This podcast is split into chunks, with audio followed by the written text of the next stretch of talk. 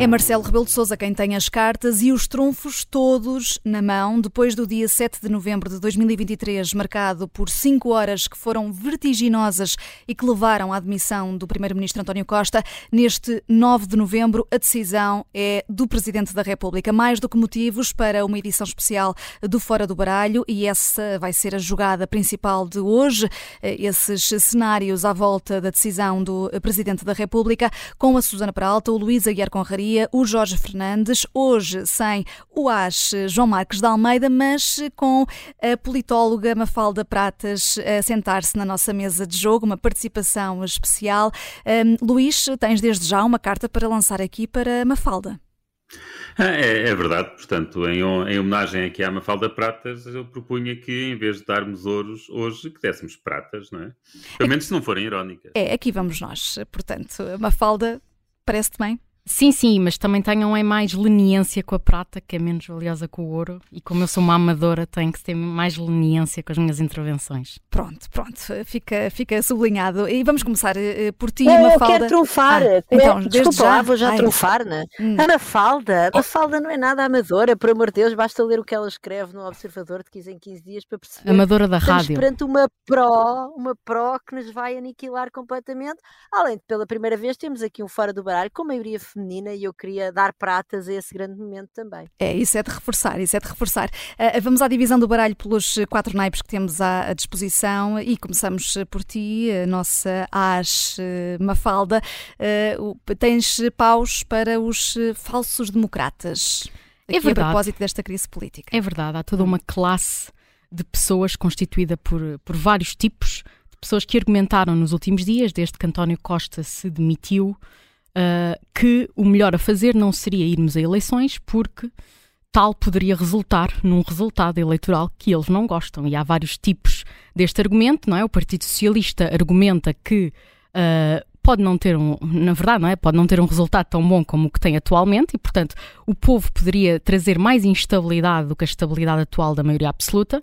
Bem, se calhar se o povo não quer e o povo real que está na rua uh, está mais fragmentado do que o Parlamento atual, se calhar é o Parlamento que tem que se adaptar à opinião pública atualmente existente e não o contrário. Depois também há a versão que diz que temos que defender a democracia uh, deste ímpeto justicialista e especialmente das consequências que estes casos poderão ter para o crescimento do Chega. Mas aqui, de novo, isso é uma visão completamente paternalista da democracia, não é? Se 10 ou 15% do eleitorado quiser votar no Chega perante a situação atual e todos estes casos, então tem toda a legitimidade e todo o direito de o fazer e, e não, não, não são certas pessoas que deverão ter o direito de escolher que resultados é que são admissíveis e quando e não, uh, e outros não, não é? E portanto, se estivermos sempre à espera de que o partido A ou B tenha um certo resultado nas sondagens ou que não haja necessidade orçamental, que não haja necessidades legislativas, que temos que implementar fundos europeus, nunca mais vamos ter eleições, não vamos ficar com este Parlamento para sempre, hum. que parece que é o que algumas pessoas queriam.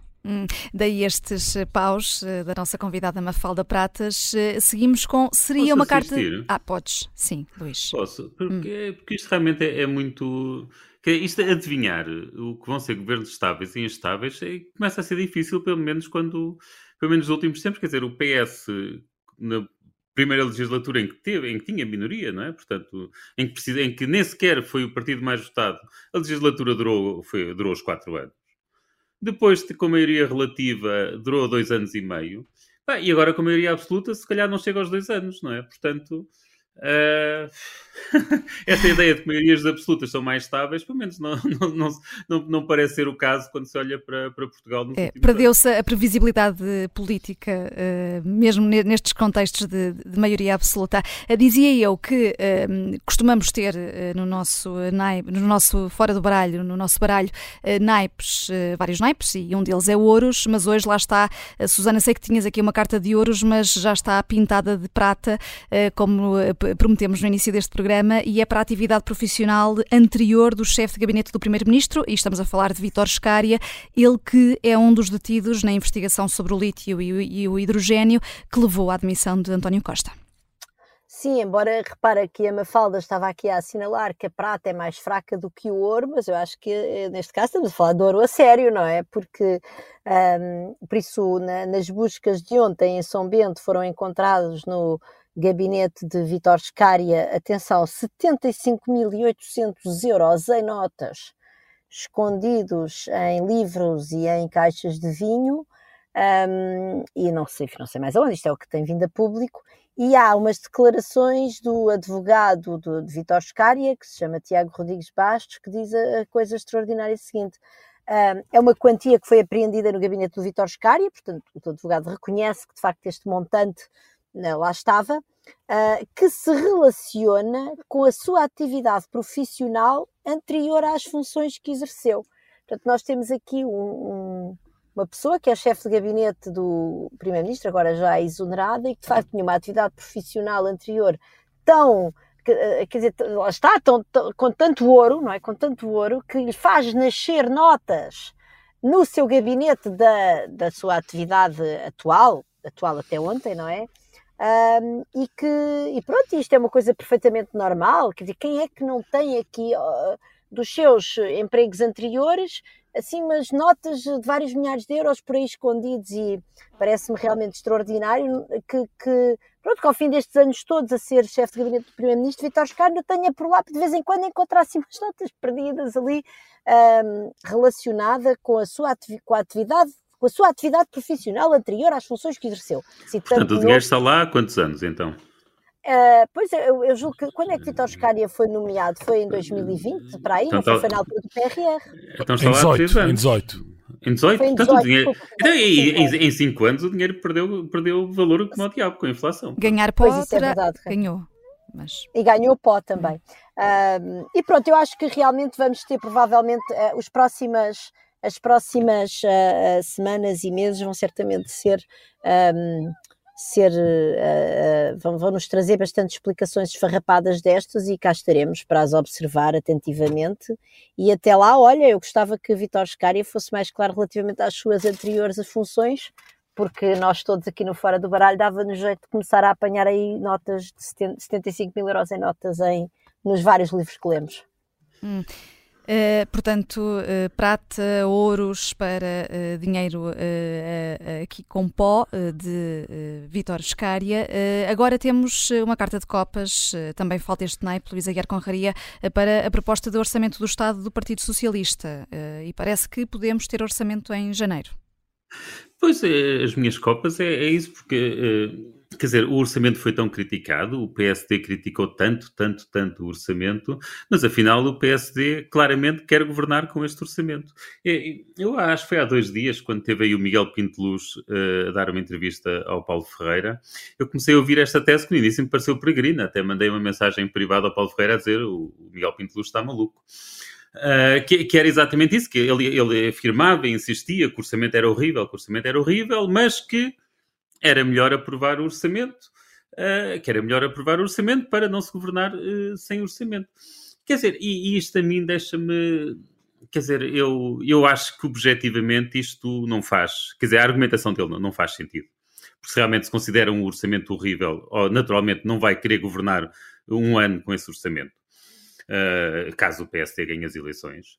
Uh, aliás, quer dizer, é muito provável que, que, a, que a, que a eleição deste governo, deste próximo governo, dê origem a uma solução instável que dure dois anos, possivelmente. O que quer dizer que metade da, da legislatura seria feita com o orçamento do, de, um, de um governo cessante que caiu, o que obviamente não, parece que não faz sentido. Uh, mas isto então, parece-me que a implicação é outra. Parece-me que a implicação é que o que estivemos a assistir até agora foi um espetáculo, foi puro espetáculo circense e que, na verdade, muitos comentadores tinham razão quando diziam que aquele era um orçamento que o próprio PSD podia ter apresentado. Quer dizer, tirando uma coisinha aqui ou ali, obviamente, nenhum, nenhum outro partido apresentaria exatamente o mesmo orçamento, mas claramente o que, o que, me parece que é óbvio é que afinal o orçamento de Estado que foi apresentado, tirando alguns pormenores, é algo, é algo com que o PSD concorda, algo com que o PSD pode governar, eh, e portanto aí as minhas copas para o orçamento, parece que afinal o próprio PSD concorda que era um bom orçamento. Hum, isto é eh, circo do, do PSD? Nós em economia hum. fazemos muita distinção, desculpa, fazemos muita distinção entre as declarações uh, e a, as, as, preferências declaradas e as preferências reveladas. E, portanto, claro que o PSD uh, declara que não gosta do orçamento, mas o que está a revelar claramente é que, é que acha esse orçamento perfeitamente razoável. Hum, é, isto aqui é circo do, do PSD, Susana Peralta, ou foi Luís Montenegro a ter uma postura responsável, tendo em conta esta bomba que caiu, esta crise política?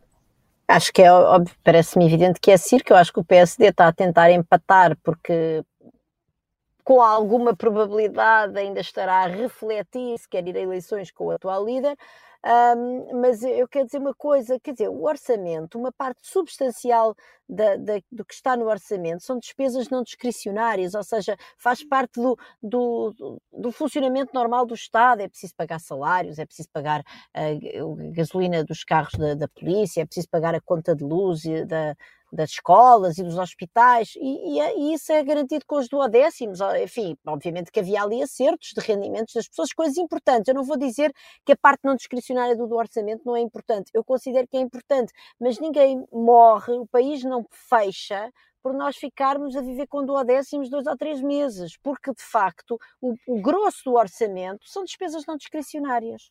Hum. Uh, Jorge Fernandes, uh, já agora, em relação aqui a esta mais ou menos mudança de posição do, do, do PSD? Acho que eu concordo com o Luís e com a Susana, quer dizer, acho que o PSD neste momento, para ser muito honesto, não quer saber do orçamento para nada e quer é rapidamente que o Presidente da República confirme que há eleições e que a matéria do orçamento, enfim, é, é um assunto absolutamente menor e foi é uma coisa meramente performativa em que enfim, foram quase obrigados a dar uma resposta. Podiam ter sido um bocadinho mais coerentes, se calhar ficava-lhes melhor politicamente, mas é fundamentalmente irrelevante. Hum. A tua carta é de ouros ou hoje, nesta edição especial, de prata, eh, Jorge, para Macau. O que é que Macau tem a ver com esta crise política? Macau tem tudo a ver com esta crise política, porque Macau foi o sítio onde isto tudo começou. Se fôssemos procurar as origens remotas de tudo isto, hum. estão em Macau. De resto, eu recomendo a leitura de um livro famoso, Memórias de um PS Desconhecido, que já nos anos 80, eh, enfim, escrito por Rui Mateus, que já nos anos 80 mostrava à sociedade que há coisas que se passam hoje, não é? E que não são novas. Então sigam-me lá aqui com isto. Bem, o doutor Magalhães e Silva é advogado de Lacerda Machado neste processo, que agora começa, apareceu de resto nas televisões, bastante chateado, eh, enfim, no campo de justiça. E de resto, Magalhães e Silva era também, até há pouco tempo, advogado de António Costa, representando, por exemplo, no processo contra o ex-governador do Banco de Portugal, Carlos Costa. Os dois amigos partilham, portanto, várias coisas, enfim, surpreendentemente para mim, pelo menos para um primeiro-ministro, partilham ainda o advogado. Enfim, mas vale a pena ir a Macau. Quando o Dr. Magalhães e Silva foi para Macau no início dos anos 90, com um alto cargo político, na altura nomeado pelo Dr. Soares, António Costa, que era amigo de Magalhães e Silva desde os tempos em que António Costa estagiara no escritório de advogados de Jorge Sampaio e Vera Jardim, recomendou que Magalhães e Silva, que agora é advogado dele e de, e de, e de Diogo Lacerda Machado, recomendou que levasse para lá uns amigos de António Costa, que eram hum. nem mais nem menos, por exemplo, Lacerda Machado, Eduardo Cabrita, Preto Cisa Vieira. Foram todos para Macau trabalhar com Magalhães e Silva. Mais tarde passaram também por lá António Vitorino, Jorge Coelho, Mar Maria de Belém, enfim, toda uma certa elite, um certo peso. E, portanto, Macau é um sítio onde há um, houve um conjunto de pessoas que se reuniram, que aprenderam, que socializaram todas umas coisas outras e que aprenderam um determinado tipo de coisas. E vou aqui citar agora que eu acho uma, é uma entrevista absolutamente divinal de Magalhães e Silva, que, no público, em 30 de julho de 2022, Magalhães e Silva, que agora está, recorte, está a defender uh, Diogo Lacerda Machado, e que enfim, já defendeu e trabalhou com António Costa como advogado bastantes vezes, uh, Magalhães e Silva então dizia ao público, e aqui vou citar, porque é para não haver dúvida nenhuma, e abro a citação. É verdade que o dinheiro chegava aos partidos, em Portugal, em malas vindos de Macau eu vou repetir. O dinheiro chegava aos partidos em malas vinda de Macau. E de acordo, agora fim de citação, e a mesma entrevista dizia bem que no, no fundo havia uma prática comum e de, enfim, de, de criminalidade, esta pequena criminalidade, receber malas em dinheiro e tal, socialmente aceitável, e cito outra vez, o que interessava era que a criminalidade local se mantivesse num nível socialmente aceitável. Enfim, que não fosse demasiado, mas que fosse aceitável socialmente. E pronto, e portanto, esta pessoa que defende Lacerda Machado, eh, que já defendeu António Costa, trabalhou com António Costa em várias. que junta, que é o L de ligação de N pessoas e que apareceu ontem muito irada à frente do campus, no campus de Justiça, dizendo que o Presidente, as declarações que o, Supremo, que o Presidente do Supremo Tribunal de Justiça tinha feito esta semana sobre a corrupção em Portugal eram, e cito novamente, conversa de tasca ou de café. Fim de citação. Portanto, isto é uma pessoa que admite nos jornais que havia malas com dinheiro vivo a circular entre Macau e os partidos políticos portugueses, que defende Lacerda Machado, que no fundo António Costa faz a ligação entre Lacerda Machado, Magalhães e Silva, partilham ambos o advogado, e ele está muito irado, porque há uma pessoa que fala, tem uma conversa de tasca, porque, enfim, há malas de dinheiro e há 75 mil euros no, em, em, São Bento, na, na, na, enfim, isso é tudo uma coisa de tasca, não tem interesse nenhum e nós não temos nada que nos chatear e os portugueses têm que estar habituados a isto e pronto, é isso. E recomendo para além da entrevista ao público que vão ver, e há muita coisa no YouTube, Magalhães e Silva a defender convictamente José Sócrates na televisão ao longo dos anos, em que é, tudo aquilo era normal, havia um clima de perseguição e, claro, o Presidente do Supremo Tribunal de Justiça tem uma conversa de tasca e de café. Uh, viajámos aqui uh, em poucos minutos até Macau, até onde diz o Jorge Fernandes tudo começou, e aqui a citar esse livro Memórias de um PS Esquecido. Só uma, uh, uma correção no final desta primeira parte: Vítor Scária foi nomeado chefe de gabinete de António Costa só em 2020 e não em 2018, foi em agosto de 2020. já há, a seguir... há três anos que lá está o dinheiro, ok. É, Perdeu menos valor, pode, perdeu menos valor hoje. Perdeu menos valor, mas perdeu algum, não é? Mas a inflação principal foi nos últimos dois anos, portanto foi, foi bastante nabo. Para quem ganha tanto dinheiro, foi bastante burro. Uh, vamos fazer uma, uma curta pausa, uh, já a seguir. A jogada que uh, não é da semana, pode ser do ano, vai ser de Marcelo Rebelo de Souza.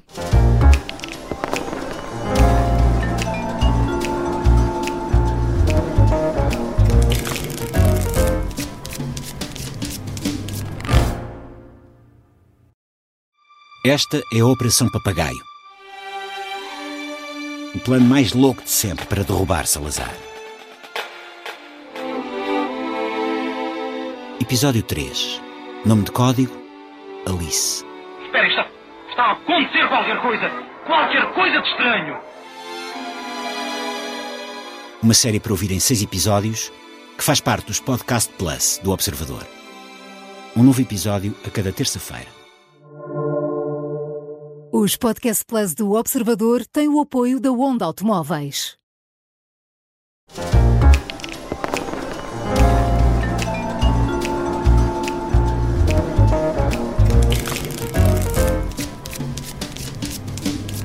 A grande jogada de hoje será, assim se antevê, a de Marcelo Rebelo de Souza. É, é, portanto, a jogada também eh, neste Fora do Baralho especial com o Luís Aguiar Conraria, a Susana Peralta, o Jorge Fernandes e a Mafalda eh, Pratas. Temos eh, dois detidos, um ministro arguído, outros dois suspeitos, escutas comprometedoras até para o próprio António Costa, que se demitiu esta semana na sequência deste processo, desta investigação. Mafalda Pratas, hoje é o primeiro-ministro que não pode de todo ficar em silêncio no Conselho de Estado como fez da última vez? Bem, nós não conseguimos prever se hoje António Costa irá ou não falar no Conselho de Estado e em princípio nem iremos saber, não é? Caso uhum. o sigilo seja mantido. Uh, no entanto, eu, eu, se tivesse de apostar, diria que António Costa irá falar, mas muito pouco e de forma educada, pouco agressiva, como falou na terça-feira passada, uh, reafirmando que uh, não fez, não cometeu nenhuma ilegalidade e nenhum erro moral e que também agradece muito todo, todo, toda esta carreira política, etc. Porquê? Porque penso que António Costa não quererá descartar já a possibilidade de se vir a candidatar a Presidente da República em 2026 e, portanto, convém sair uh, desta vez, não é? Quer no discurso político terça-feira, quer hoje no Conselho de Estado e, e, no, e, nos próximos dias, da forma mais discreta possível uh, e da forma mais elegante possível. Porquê? Porque penso que caso é este processo com a justiça não dê em nada, que no nosso país é bastante frequente, um, penso que António Costa poderá ter uma, uma belíssima chance de, ser, de se candidatar e ser eleita Presidente da República em 2026 e, portanto, alienar uh, as elites políticas que estão no Conselho de Estado. E eu não sou fã do Conselho de Estado, pelo menos nesta versão atual, hum. em que há um, um, certo tipo de figura de conselheiro com uma certa composição demográfica, escusam-me acusar de idadismo. Um, eu não sou fã do Conselho de Estado, mas a verdade é que estão lá muitas pessoas influentes na, na nossa elite política e António Costa não os quererá alienar. Penso que, será assim que António Costa estará a lidar com tudo isto, tentar eh, conter o máximo possível os danos para no futuro uh, poder, poder sair ileso e de cima um, e eventualmente candidatar-se a Presidente da República. Uh, e agora, uh, Jorge Fernandes, temos a decisão possivelmente já tomada de eh, Marcelo Rebelo de Sousa, eh, mas está a reunir eh, o Conselho de Estado, como de resto tem de acontecer. A solução do PS de nomeação de um novo Primeiro-Ministro, o PS cria esta solução em vez das eleições antecipadas, de resto a oposição cria toda eleições antecipadas, mas o PS cria aqui esse outro cenário. Seria uma solução legítima neste contexto? É que temos uma maioria absoluta, mas há suspeições graves em torno do Executivo. Executivo? Pois, uh, há, aqui duas coisas, há aqui duas coisas fundamentais. Do ponto de vista legal e formal, é evidente que o PS tinha toda a legitimidade de nomear um Primeiro-Ministro uh, e de seguir em frente com a legislatura. E eu até sou fortemente, já, enfim, várias pessoas soubem o fora do baralho regularmente, certamente terão notado que eu até sou um forte adepto da teoria parlamentarista de, de enfim, do governo, mas já era um forte adepto em 2004, 2005 e também fui em 2015, quando António Costa formou a geringonça, que eu achei perfeitamente legítimo. Dito isto, o motivo pelo qual eu acho que esta situação não, é, não seria minimamente legítimo continuar é que, diferentemente de 2004, em que enfim, Durão Barroso saiu por um motivo bom, digamos assim, pessoalmente, isto é, ele foi nomeado para um cargo internacional e aceitou e foi, ou até 2015, em que tinham acabado de existir eleições, e António Costa, dentro do, digamos, da combinação parlamentar existente, montou um governo. Neste momento existe um governo eh, e uma maioria, digamos assim, em que a suspeição não é do primeiro-ministro, quer dizer, a suspeição aqui é o chefe de gabinete, é o João Galamba, é, é, é, é um advogado, é um, enfim, um, um, aquilo, aquilo que se chama comumente um facilitador, é do Diogo Lacerda Machado, portanto, a maioria do PS não, é, não é o primeiro-ministro unicamente. O primeiro-ministro sai, porque a maioria do PS em geral, o, a clima política em torno da elite política superior desta maioria está completamente apodrecido e há imensas pessoas sob suspeita grave de imensas coisas. Portanto, sob esse ponto de vista, o, o PS diz que tem legitimidade eu aí discordo profundamente. Aliás, ontem vi Carlos César, acho discordo profundamente porque uh, não é o primeiro-ministro. Quer dizer, António Costa não saiu foi, enfim, morreu, por exemplo, enfim, espero que não, uh, ou porque saiu para um cargo internacional, ou porque decidiu ir fazer outra coisa. Ele sai porque há muita gente em volta dele envolvida em coisas que não deveria estar. Posso aqui, uh, Jorge. Eu, eu, estou, quer dizer, eu estou, eu estou, eu estou mais ou menos de acordo contigo, claro. É evidente que sair por este motivo não é, o mesmo, não é a mesma coisa que sair porque vai para, sei lá, ser secretário-geral da ONU ou, ou, para a Comissão Europeia. Uh, evidentemente. Uh, mas, quer dizer, eu, eu, diria que aqui que o Marcelo está preso pelas suas declarações passadas. Uh, quer dizer, aqui há... Foi ele que no passado disse que esta maioria era de António Costa. Eh, foi ele que no passado mandou o parlamentarismo às malvas. Foi uma declaração que, na minha opinião, não fazia qualquer sentido. Quer dizer, depois da geringonça, uh, não faz sentido continuar a olhar para Portugal como um regime não parlamentarista. Uh, e, portanto, quando o António Costa disse isso, desculpem, quando o Presidente da República disse isso, que se saísse António Costa, que o governo acabava porque a, porque a maioria absoluta era dele, eh, ele violou essa ideia de parlamentarismo. Portanto, esta que era uma solução possível. Quer dizer, que implicaria uma enorme, uma enorme remodelação do governo, mas que seria, apesar de tudo, eu acho que legítima e uma solução possível, está queimada pelo. está queimada por Marcelo Belo de Souza. Ah, mas estamos de acordo nisso, sim, sim, sim, sim, concordo sim, absolutamente. Sim, sim, mas depois agora quero, quero dar o, o, outro lado, que é, estando esta, esta solução queimada, sobra, sobrava a outra que era Pá, pronto, então o governo está podre, caiu, convocam-se eleições. Mas agora, então, agora, novamente, Marcelo Belo Souza está preso por decisões passadas, nomeadamente aquela de mandar um governo abaixo uh, ou mandar uma Assembleia da República abaixo porque não aprovou um orçamento. Marcelo Rebelo de Sousa, quando fez isso, fez do orçamento uma coisa importantíssima, suficiente para mandar um governo abaixo, uma Assembleia abaixo.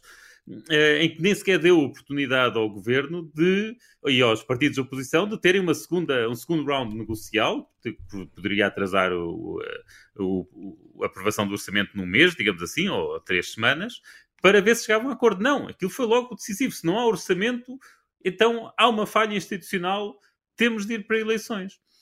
Uh, e, portanto, ao fazer disto o orçamento uma coisa tão importante, ficou agora amarrado com a ideia de convocar eleições sem ter o orçamento aprovado.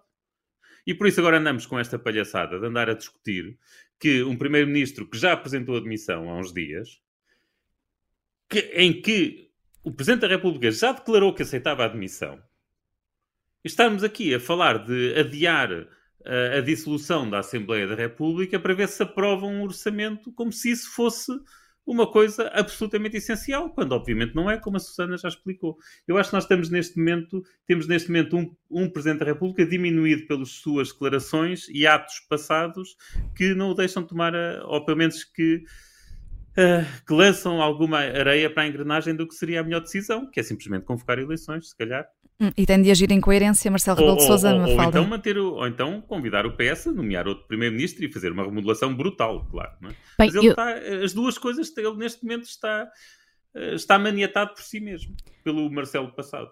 Bem, eu também, eu também estou de acordo, eu também gosto pessoalmente do parlamentarismo, mas eu, eu discordo um pouco daqui. De, o nosso regime é semi-presidencialista e eu acho. só assinalar que este é o primeiro trunfo fora do baralho de hoje e é, e é a nossa convidada. Mais ou menos, mais, é um trunfo, é um semi-trunfo. Uh, o nosso regime é um regime é semi-presidencial. Para falar do semi-presidencialismo. Exatamente. É como o nosso regime, não é? É, é como o nosso regime, exatamente, que não é carne nem é peixe. Não, mas, mas falando Também mais a sério. Não és ouro, és prata. Exatamente. Falando mais a sério, uh, uh, Marcelo Rebelo de Souza, a meu ver, fez essas declarações por, por, pura estratégia política. E, portanto, o Presidente da República é um ator político, não é um árbitro, como é frequentemente dito, é um ator político, é de uma cor oposta à do, à do governo eleito e, portanto, é evidente que ele faz essas declarações porque haveria a, a, a possibilidade de António Costa sair antes do, do mandato terminar oficialmente, a legislatura terminar, naquele caso para a União Europeia, não por, por suspeitas de corrupção, mas evidentemente que Marcelo Rebelo Sousa faz isso para se quase como se autoconstranger, para, para ser credível, para ser claro para toda a gente que caso hum, António Costa se demita, ele vai dissolver a Assembleia da República. E funcionou porque toda a gente está a falar dessas declarações e de como ele é obrigado a dissolver. Se ele não tivesse feito essas declarações, provavelmente haveria maior possibilidade agora de devolver a palavra ao grupo parlamentar do PS. Mas eu, eu argumento que era isto que Marcelo queria. Marcelo é de uma cor política oposta a Costa e queria eleições antes do fim da legislatura. E, portanto, correu-lhe bem. Faz que foi uma, uma, uma, uma maneira de se autoconstranger de forma credível, como se diz na ciência política. Hum. E nesta altura, Susana Peralta, há um trabalho de reflexão que, que o Partido Socialista deve fazer, ou se tivesses de apostar, vai andar sempre uh, às costas com esta narrativa que temos assistido de que a Procuradoria-Geral da República é culpada da demissão de António Costa, a Procuradoria, neste caso até em particular a Procuradora-Geral Lucília Gago? Uh, não, um, quer dizer, eu não vou fazer apostas porque, porque não tenho. Estamos num jogo, Susana. ah, é, pois é, desculpa, estamos aqui à mesa e a nossa joker que é que eu aposto.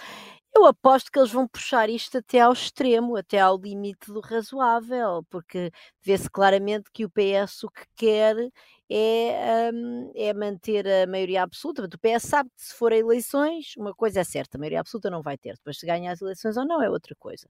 Portanto, não quer, obviamente, perder esse poder absoluto da maioria absoluta e, portanto, vai fazer tudo o que for necessário para se agarrar ao poder, como se viu com aquela cartada desesperada de ontem de atirar que uh, podia, que, que uh, Augusto Santos Silva estava pronto a assumir uh, a presidência do Conselho de Ministros caso uh, caso o Marcelo resolvesse confiar nele. Portanto, eh, parece-me evidente que isso é o que o PS quer, porque tem este ativo que é a maioria absoluta que vai perder de certeza e que não vai ter tão cedo, acho eu, porque.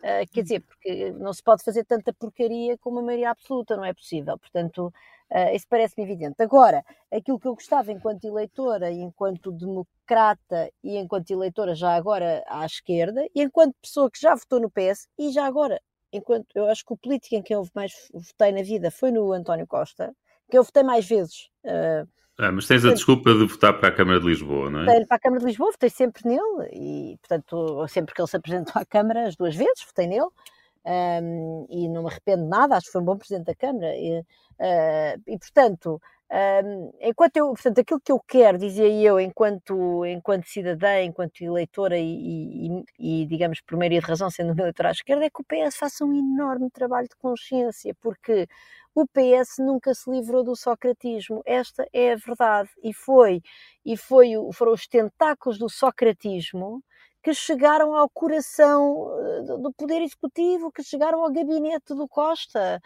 Vítor Scária era um homem do, do, do, do regime de Sócrates, um, e, e, depois também repara que a própria podridão aparecer no Ministério do Ambiente, de alguma forma, é um resquício, quer dizer, pelo menos para mim mentalmente, é, é um resquício de Sócrates também, que também começou a sua longa carreira uh, com maroscas ligadas ao Ministério do Ambiente.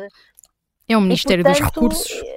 Uh, e que tem muito a ver com a questão dos recursos e da maldição dos recursos, já falámos aqui no nosso, no nosso Fora do Baralho especial há dois dias, e, e, também, um, e também João Galamba, não é? Um homem também muito próximo de Sócrates, que também surge aqui no âmago desta, deste novo escândalo de corrupção. Portanto, eu acho que o PS, ou seja, o que eu acho é, ou o PS faz o seu processo e faz a sua limpeza, mas faz uma limpeza uh, que tem de ser de facto uh, coerente e que tem de ser levada a cabo por alguém que seja íntegro e que tenha essa vontade de fazer a diferença, ou então os tentáculos vão sempre acabar por aparecer, percebes? Isto é um bocado como o Alien, quer dizer, aquilo está lá dentro e há algumas alturas em que aparece. E isso é péssimo, e é péssimo para a qualidade da nossa democracia.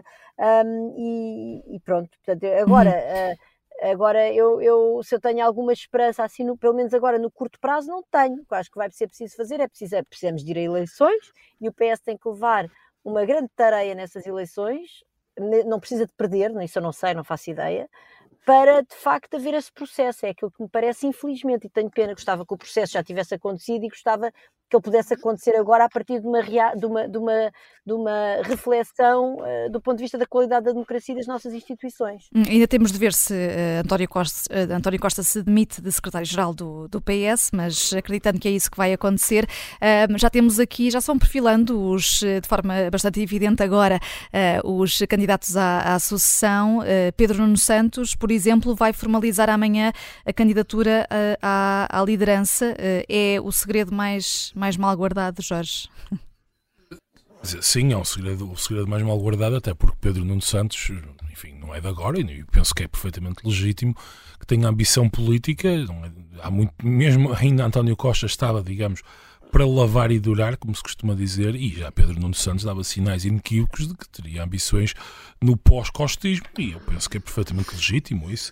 E acho, agora passando para uma avaliação mais política do potencial de Pedro Nuno Santos, eu acho que as duas coisas. Estando talvez em, em, em mais desacordo político com ele do que estou com o António Costa, do ponto de vista das preferências, Acho que Pedro Nuno Santos tem, terá muito mais potencial para fazer esta lavagem ao PS do que, por exemplo, do que a Susana, que a Susana estava a referir. Acho que Pedro Nuno Santos terá uma capacidade muito maior para fazer esta, esta, esta, esta lavagem. Não, enfim, não digo que seja total, porque há muita gente que permanecerá do que António Costa tinha. O António Costa, quer dizer, andámos a fingir estes anos todos, mas António Costa era o número 2 de José Sócrates, portanto, eh, António Costa, e não é só ele, é a elite toda do Partido Socialista, se olharmos para a composição deste governo, governo, havia pessoas que eram assessores no tempo de Sócrates, passaram a secretários de Estado, havia pessoas que eram secretários de Estado, passaram agora a ministros, portanto, toda a gente subiu um Deixa degrau. Deixa só sublinhar que, e mais uma vez, quer dizer, falam de Augusto Santos Silva para suceder eh, que é para primeiro-ministro, não é? Dizer, mais uma vez, enfim, não se conseguem livrar de Sócrates, é impressionante. Não, não, quer dizer, pronto. E portanto, eu acho que Pedro Nuno Santos, apesar de tudo, se há alguém no Partido Socialista que poderá eventualmente, eu não digo isto livrar de Sócrates, não é no sentido do tipo de práticas políticas, até porque eu digo já, e posso deixar isto gravado em antena, que não acredito minimamente que António Costa esteja metido em, em, em, em, eh, em questões de corrupção, etc. Portanto, não, é, é, uma, é uma intuição meramente pessoal. Agora, António Costa arrastou. Mas não, olha, oh Jorge, mas eu por acaso tenho que pensar sobre isso, deixa-me agora questionar-te sobre isso, especificamente sobre António Costa, tenho exatamente a mesma opinião que tu. Mas não achas possível que a forma, a informalidade com que ele trata de vários assuntos, como por exemplo a forma como leva o seu melhor amigo para tratar de assuntos da TAP e por aí fora. Uh, e, e, a forma como, como, aqueles contratos, como aqueles contratos não ficam bem definidos, quer dizer, é, é, é essa informalidade que pode muito facilmente ser, ser confundida com, com corrupção. Pois, isso aí, epá, isso, eu não sou jurista minimamente. Acho que, acho, que esta, acho que esta frase, eu não sou jurista, foi a mais proferida em Portugal nos últimos 48 horas. Mas, uh, não, mas eu. Mas o Costa é. Até parece que os juristas são assim tão bons. Não, quer dizer, agora, não, deixem-me responder aqui ao Luís diretamente. Não, eu, a, sensação que eu, a sensação que eu tenho é que Costa, e eu estava a falar isso há pouco aqui no semáforo político, é que Costa cresceu com uma ideia que lhe foi passada pela Câmara de Eco dele ao longo de muitos anos, de que ele era uma pessoa que iria ter um papel importante em Portugal, que iria ser Primeiro-Ministro, e acho que ele cresceu com uma certa ideia de impunidade e de. Lembram-se daquele artigo de Miguel Pinheiro sobre, as, sobre digamos, a, o mundo físico de António Costa? Eu acho que o, ele cresceu num meio pessoal, social, etc., que, onde toda a gente se conhece, onde há esse, essa informalidade, no fundo, substitui as regras regras porque não, tu não precisas ter regras para. Não, as regras só são necessárias quando estás a falar entre atores que não se conhecem, não andaram juntos na escola, não andaram juntos na faculdade, não andaram todos nos copos, a é crescer, é no fundo, não é?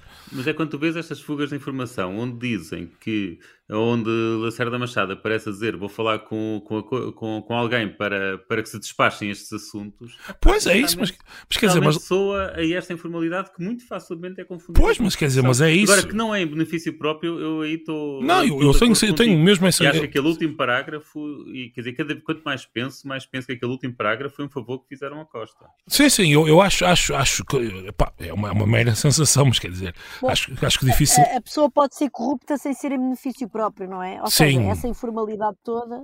Pois é. Eu também, eu também não, tenho essa há... convicção acerca de António Costa, mas também é uma espécie de convicção pessoal. Uh, lá está, sendo ele também o político, como eu disse, em que mais vezes eu votei. No entanto, uh, enfim, há formas de ser corrupto sem ser em benefício próprio, não é? Sem ser ele. A, e num governo, se como primeiro-ministro, fechar os olhos a certas práticas claro, claro. não é corrupção, mas digamos, eticamente é profundamente reprovável, não é? Quer dizer, e saber que existem determinado tipo de coisas a passarem-se. Enfim, deixem-me voltar só aqui ao Pedro Nuno Santos. Eu acho que Pedro Nuno Santos pode mudar um bocadinho a história no PS e pode ser uma pessoa que pode virar a página, não, não pela ação própria dele, mas pelo facto de ele ir trazer uma elite política que é a elite política Pedro Nunista, se vocês quiserem, que provavelmente é muito diferente das pessoas que andam à volta de António Costa e que já andaram à volta de Sócrates. São pessoas que dizem, olha, pode, podem... Estás a falar do Gomes, caramba, esse gajo foi assessor também do, do Sócrates. Epá, não, eu, quer dizer, eu, estou, não, eu não estou a falar de pessoas em particular. Então é quem? A Marina Gonçalves? Sim, olha, por exemplo, a Marina, não estou a dizer que a Marina Gonçalves é uma política de grande qualidade. Atenção, não é, não acho que é seja. não, não, eu não acho que seja uma política de grande qualidade. Atenção, eu só acho é que são, serão pessoas de uma geração mais recente. Mais... Sai, sai, mais deprimido depois de te ouvir. Eu não, eu não, eu não reparo, eu não acho que o Pedro Nuno Santos tenha um plano para desocratizar o PS, percebes? Eu acho simplesmente que é a, a, a elite política que, anda, que, que, gira à volta dele será uma elite política que, que diferentemente do costismo, que é a mesma do Sócrates, Pá, pode... Se o PS quiser lidar com isto, tem de ir buscar fora. Não há volta a dar. Pronto, por exemplo. Por exemplo. Se o PS quiser, quer lidar com isto, quer dizer, ou assume o erro que foi terem corrido com o António José Seguro, ou procuram uma solução nova como. Eu agora vou dizer Francisco Assis, não é uma solução assim tão nova, porque toda a gente o conhece, mas, mas esse ou outra pessoa nova. Agora, se é dentro dos governos de se vamos procurar soluções dentro dos governos de, de Costa, epá, não, não sei. Não, mas Francisco Assis já sinalizou que está fora e de resto foi almoçar com Pedro Nuno Santos, uh, o que pode ser visto aqui como, como um sinal de apoio. Mas já agora, além de Pedro Nuno Santos, uh, também José Luís Carneiro tem sido um nome apontado. O próprio já deu a indicação de que está disponível, pondo aqui na balança os prós e contras destes, destas duas figuras do Partido Socialista, Mafalda. Bem, eu não, eu não, conheço assim tão bem José Luís Carneiro nem as suas propostas políticas. Eu também acho que parte desta, desta divisão ideológica que todos fazemos entre Pedro Nuno Santos e António Costa e José Luís Carneiro e, e João Galambio, que seja, e Eduardo Cordeiro, quer dizer, eu não sei até que ponto é que essa divisão ideológica é assim tão grande e é assim tão divisível. O Pedro Nuno Santos, obviamente, sempre teve ambições políticas, uh, fala de um modo mais contundente. Um, em público, e atenção, que isto não é de sumenos, há muita gente, muito eleitorado, que aprecia um certo tipo de liderança e um certo tipo de homem forte que tem coragem de dizer como é, aliás, como se vê, por exemplo, com Ventura, mas como se viu com, com Ramalhães, etc. Há, há um certo tipo de eleitorado que aprecia. Ou Cavaco, quer dizer, Cavaco Sim. é o epítome do homem forte, sob esse ponto de vista. Sim, e, e portanto, eu não sei até que ponto é que essa diferença ideológica seria assim tão relevante, por exemplo, para uma constituição de uma nova geringonça, porque se houver, se houver uma maioria de esquerda, digamos assim, imaginemos que José Luís Carneiro é o líder do PS, eu acho que isso não vai acontecer, não é? Mas imaginemos que é. Será que José Luís Carneiro vai mesmo abdicar de governar com essa maioria de esquerda só porque é ideologicamente mais à direita do que Pedro Nuno Santos? Não me parece, não é? E acho que não, não me parece a nenhum de nós. E, portanto, eu acho que essas divisões ideológicas dentro dos partidos muitas vezes também são feitas para se demarcar e para pequena. para, para, para, para resolverem as suas ambições pessoais. Olha, mas há uma falda, eu digo uma coisa: eu não voto em nenhum partido que não me garanta que não se coliga com o Partido Comunista ou com o Chega. Isso garante, nem que tenha de votar em branco. É pá, então eu não vais poder votar. eu voto, pois. Eu voto branco. Se eu, eu, não, o meu voto não contribui para pôr os comunistas ou os Chegas no governo. Uh, pois, eu também acho que é possível que numa nova geringonça o PCP não entre acho que seria muito possível, eu acho que se nota pelo discurso, quer do Bloco de Esquerda, quer do Livre, que eles estão mortinhos para ter ministérios e para uma nova geringonça. Uh, e toda uma, uma, certa elite intelectual e política e social à volta desses partidos adorariam uma nova geringonça, foram os anos dourados da vida deles. Uh, e, portanto, quereriam repeti-los com Pedro Nuno Santos ou qualquer outro. Uh, e creio que, provavelmente, sem o PCP, que sofreu imenso com a geringonça, Uh, e estando de fora pode obviamente fazer uma é imensa oposição. Claro, sofre, sim, também se com a Ucrânia e com, com Israel. Claro. Em termos de claro, e vão ter um, um, péssimo resultado eleitoral já, acho que. Não sei, se és tu penso. que és mais percebe, sim, consegues prever isso melhor que eu. Mesmo. Sim, agora também acho que é possível uma geringonça direita. Também acho que é perfeitamente possível, por exemplo, Pedro Nuno Santos ficar à frente uh, do Luís Montenegro, mas haver uma maioria de direita. E aí vamos ver o que acontece. Luís Montenegro uh, não se colia com o Chega e se tenta fazer o bluff, não é? O bluff de uh, tentar pressionar André Ventura ou, vot ou votas comigo ou votas para um governo do PS ou vamos a eleições e a culpa é tua. E penso que é, que é esse jogo que Luís Montenegro vai tentar fazer. Para os ouvintes mais atentos, não houve hoje uma carta de espadas no Fora do Baralho. É para Marcelo Rebelo de Souza, porque, como já disse Luís Aguiar Conraria no outro jogo que tivemos aqui esta semana, eh, Marcelo Rebelo de Souza é o joker que tem a espada eh, na mão. Eu sou a joker Vanessa Cruz, não mando nada. Até amanhã, eh, ao meio-dia, à nova jogada, já sobre a decisão do Presidente.